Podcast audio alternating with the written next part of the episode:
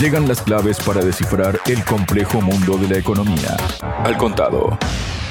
Las grandes multinacionales del mundo están limando en esta semana sus cálculos para poder reducir la factura fiscal en 2024 al máximo posible tras la entrada en vigor del impuesto del 15% pactado en la Organización para la Cooperación y el Desarrollo Económicos OCDE. Para hablar sobre este tema y asuntos que también están relacionados, estoy junto al presidente de la consultora de Kai Center, Adrián Celaya. Adrián, bienvenido a Radio Sputnik. ¿Cómo estás? Estupendamente, Javier.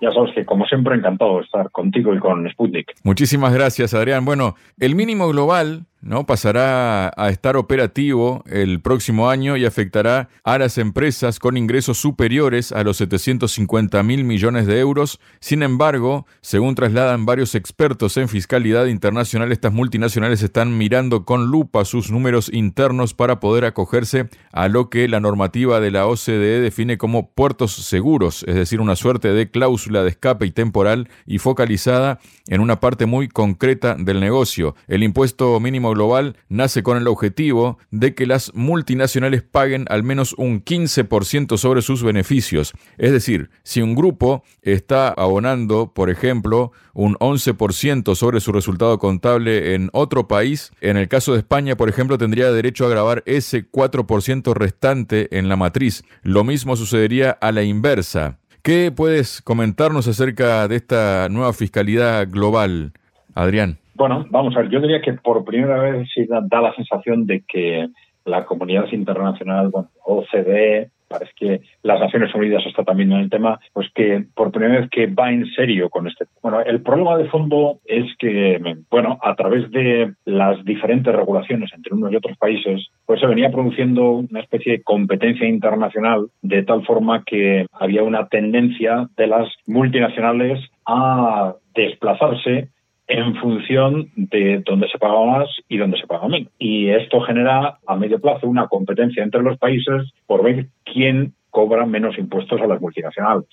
Con lo cual, el hecho de que esto no se regulara o no se pactara a nivel internacional, pues implicaba en la práctica dentro de lo que era el esquema de la globalización que estalló en los años 80-90, pues implicaba en la práctica una menor tributación. Claro, si nos vamos al fondo de la cuestión, esto es en realidad una pieza de todo este conjunto de medidas que se adoptan en los años 80, fundamentalmente 80-90, con el fin, en teoría, de impulsar la economía, pero siempre con una interpretación de que la economía occidental no funcionaba bien como consecuencia de que las inversiones no eran suficientemente rentables. ¿eh? Después de la etapa de lo que se llamó edad dorada del capitalismo, después de la posguerra, vino la crisis de los 70 y a partir de ese momento empieza a tener cada vez más éxito, primero desde el ámbito intelectual y desde el ámbito político, con los Thatcher, Rick, los gobiernos de Thatcher, Reagan, etcétera, y se extiende en el conjunto de Occidente esa interpretación de que si queremos sacar la economía adelante, hay que conseguir que las inversiones sean más rentables. Entonces, y esto llevó pues, a distintas medidas de privatización del sector público empresarial, debilitamiento de, los sindicatos y contención por distintas medidas de los derechos laborales y salariales, reducciones de las cargas fiscales de las empresas, y esta era una cuestión clave también, además de la propia globalización, facilitando el acceso a mano de obra barata en, en otros países, etc. Bueno, todo este conjunto de medidas que luego hemos visto que no han funcionado, o que apenas han funcionado porque no han sido capaces de generar una dinámica de crecimiento sostenido, ¿no? sino que, eh, como ya hemos comentado otras veces, en concreto en Europa, pues ya llevamos 15 años de estancamiento, a pesar de todas estas medidas adoptadas de forma progresiva durante estos 40 años. Bueno, pues una de estas patas de reducción de las cargas de las inversiones era precisamente la posibilidad que tenían las grandes empresas o que tienen todavía las grandes empresas de jugar con las regulaciones fiscales de los países adhiriéndose a través o del traslado de sedes o del traslado de operaciones a las regulaciones que menos carga impositiva les genera. Y entonces, bueno, en teoría siempre se ha comentado que hacer frente a esto era necesario cuanto antes y se estuvo hablando durante mucho tiempo, por ejemplo, en, la Unión Europea. Es sorprendente de que esto al final se haya decantado más a través de la OCDE y la Unión Europea ni siquiera haya sido capaz de, conseguir estos mínimos de armonización fiscal, ¿no? Pero se planteaba la necesidad de unos tipos mínimos en el impuesto de sociedades porque dentro de la Unión Europea se estaba produciendo una continuas entradas y salidas de flujos empresariales precisamente huyendo de los países en los que más se tributaba hacia los países que o eran paraísos fiscales o que simplemente se tributaba menos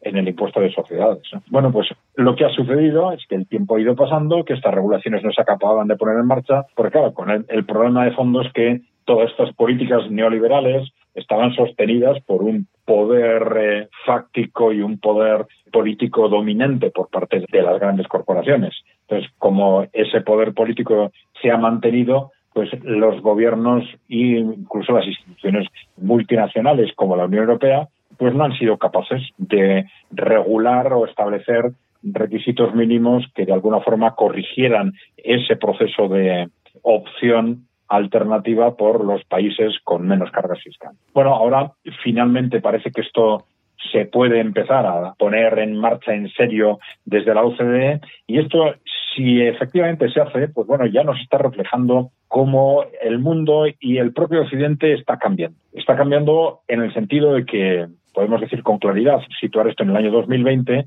de que así como la eficiencia económica del neoliberalismo era muy criticada por los que teníamos una perspectiva crítica sobre este modelo, pues a partir del 2020 se produce un claro posicionamiento de las propias multinacionales reconociendo que el modelo no está funcionando y que es insostenible y que hay que hacer algo al respecto y poner en marcha un modelo distinto. Bueno, entonces, dentro de esta rectificación, dentro de esta necesidad de hacer algo para que, aunque sea con, prescindiendo o recortando determinadas expectativas de beneficio de las grandes multinacionales, seamos por lo menos capaces de salvar el sistema que las mantiene, pues una pieza interesante pues podría ser esta, una pieza de cierta armonización fiscal, de establecimiento de mínimos fiscales a nivel internacional que evite esta continua entrada y salida de empresas, estos movimientos artificiales de empresas basados en la práctica, no siempre es fácil de demostrar, pero en, en operaciones de fraude fiscal. Claro, el problema es,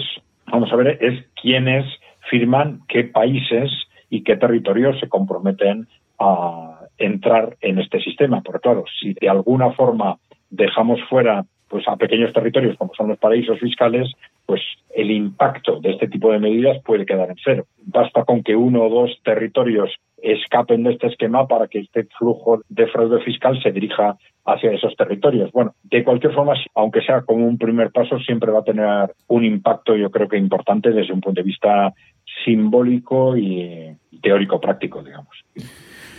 Adrián, hablando de impacto y de simbólico, te invito a cambiar de tema porque, bueno, se ha vendido en los medios de comunicación, ¿no? A través de, a través de los medios de comunicación sobre el histórico acuerdo en la COP28 para poner fin a los combustibles fósiles la cumbre del clima de Dubái acuerda iniciar una transición para dejar atrás los combustibles fósiles tras dos semanas de intensas negociaciones en las que cerca de 200 países han debatido la forma de atajar colectivamente la crisis climática. Los países representados en la cumbre adoptaron este miércoles el balance global el acuerdo con el que aspiran a reforzar su acción climática para contener el aumento de temperatura y que no supere el grado y medio respecto a los niveles preindustriales. Dicho acuerdo aprobado por consenso en el plenario, hay que tener en cuenta ¿no? las eh, los discursos iniciales, eh, por ejemplo, ¿no? de esta cumbre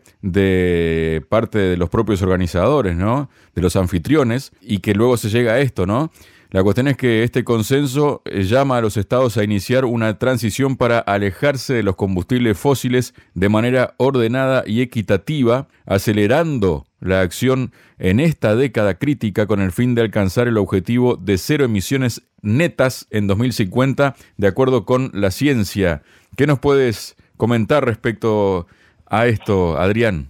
Bueno, vamos a ver, podemos decir que es un paso más dentro de un proceso que se inició en los años 90, con las primeras cumbres mundiales anuales eh, a partir de Río de Janeiro en el año 92, que se apoyaban ya en un concepto que era ya entonces naciente, que era el concepto de, vamos a llamarlo, nosotros hablamos de catastrofismo climático. Todavía entonces había algunos que decían que no era más enfriamiento climático, otros hablaban de calentamiento global, pero bueno, que al final se ha convertido en el cambio climático en el siglo XXI.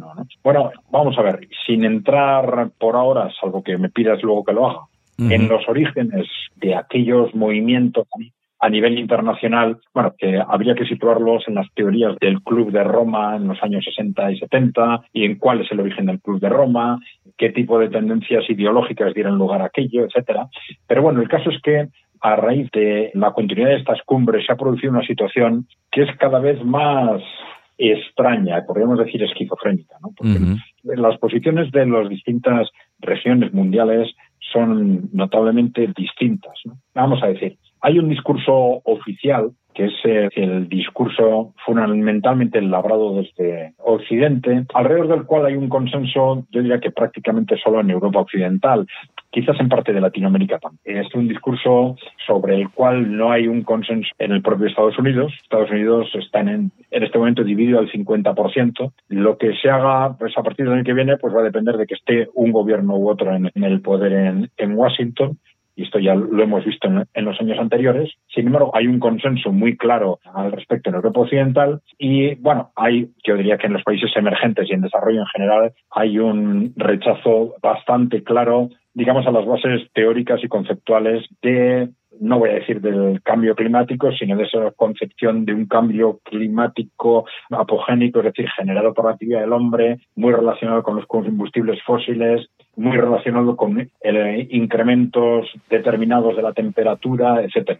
Una interpretación muy compleja que unos expertos aceptan y otros no, alrededor de la cual hay consenso en Europa Occidental y que en los países emergentes y en desarrollo se percibe con claridad, a nada que se profundice un poco, un rechazo casi total o casi absoluto, a la vez que un intento de evitar confrontaciones directas con Occidente y con Europa en particular alrededor de este tema. Claro, el origen de las discrepancias pues es bastante natural, es decir, cuando en los años 90 se empieza a aludir a la relación entre el cambio climático y la generación de CO2 y empiezan a aparecer documentos en los que se dice, bueno, ¿qué va a pasar si con la cantidad de habitantes que tienen China o India empiezan a desarrollarse como se han desarrollado Europa y Estados Unidos y por lo tanto a consumir y a generar CO2 como nosotros. Esto va a ser el desastre. Bueno, claro, basta que se pongan ese tipo de argumentos encima de la mesa para que lógicamente pues países como China o India empiecen a desconfiar